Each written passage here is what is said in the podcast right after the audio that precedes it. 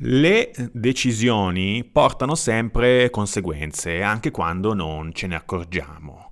Se per ogni scelta sbagliata ti togliessero soldi dallo stipendio. Questo è il titolo della Chips di oggi. Qui a Chip Count, tutta la formazione Poker Talk nella tua mail, una Chips alla volta. Siete al tavolo e partiamo. Il titolo è chiaramente provocatorio, ma la conclusione a cui arrivo eh, ti sorprenderà. Sentiamo sempre di gente che chiede un aumento di stipendio, dal calciatore al tuo collega. Spesso dopo una buona stagione, il calciatore, o un buon risultato, il tuo collega.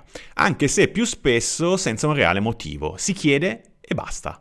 Anche solo per il passare del tempo, ma non ho mai sentito nessuno reclamare una riduzione dello stipendio a seguito di una brutta stagione o di risultati mediocri in azienda.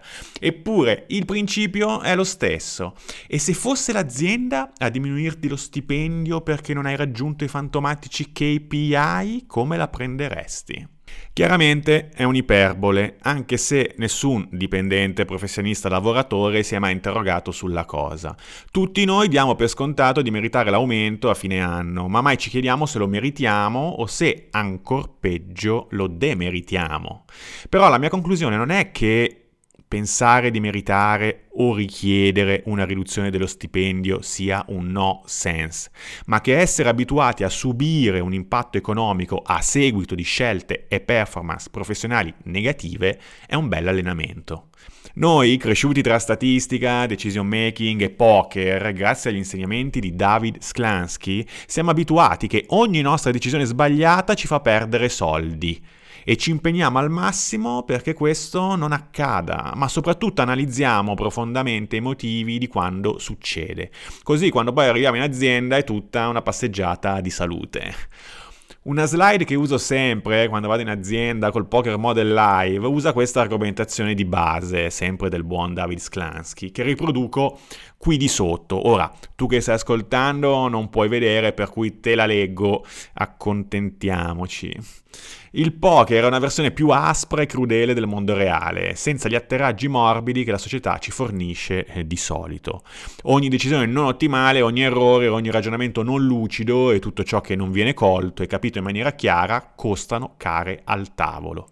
Virgolette. È come cominciare un lavoro in cui ogni volta che fai un errore, anche il primo giorno, ti tolgono soldi dalla busta paga. Ed è sempre e solo colpa tua. Non puoi mentire, mentiresti a te stesso, non puoi dare la colpa all'altro, non gli interessa, sta impilando le tue chips, non puoi lamentarti che non è giusto, il poker non è giusto. Se perdi tutti i soldi non c'è nessuno pronto a ridarteli e farti ripartire. Fine della slide.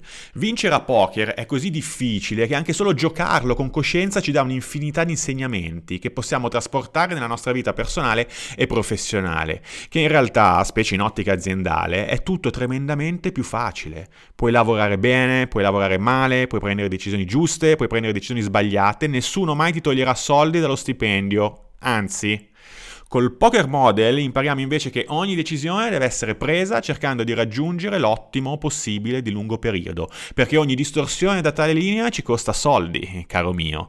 Chi approccia il mondo del lavoro con lo stile poker talk ha una marcia in più perché conosce il peso delle decisioni e ha la leggerezza di chi è abituato a cercare di non sbagliare mai. E per oggi è tutto, grazie dell'ascolto, io sono Matteo e questa è Poker Talk Chip Count. Chip Count perché nello studio e formazione personale o professionale, every chip counts.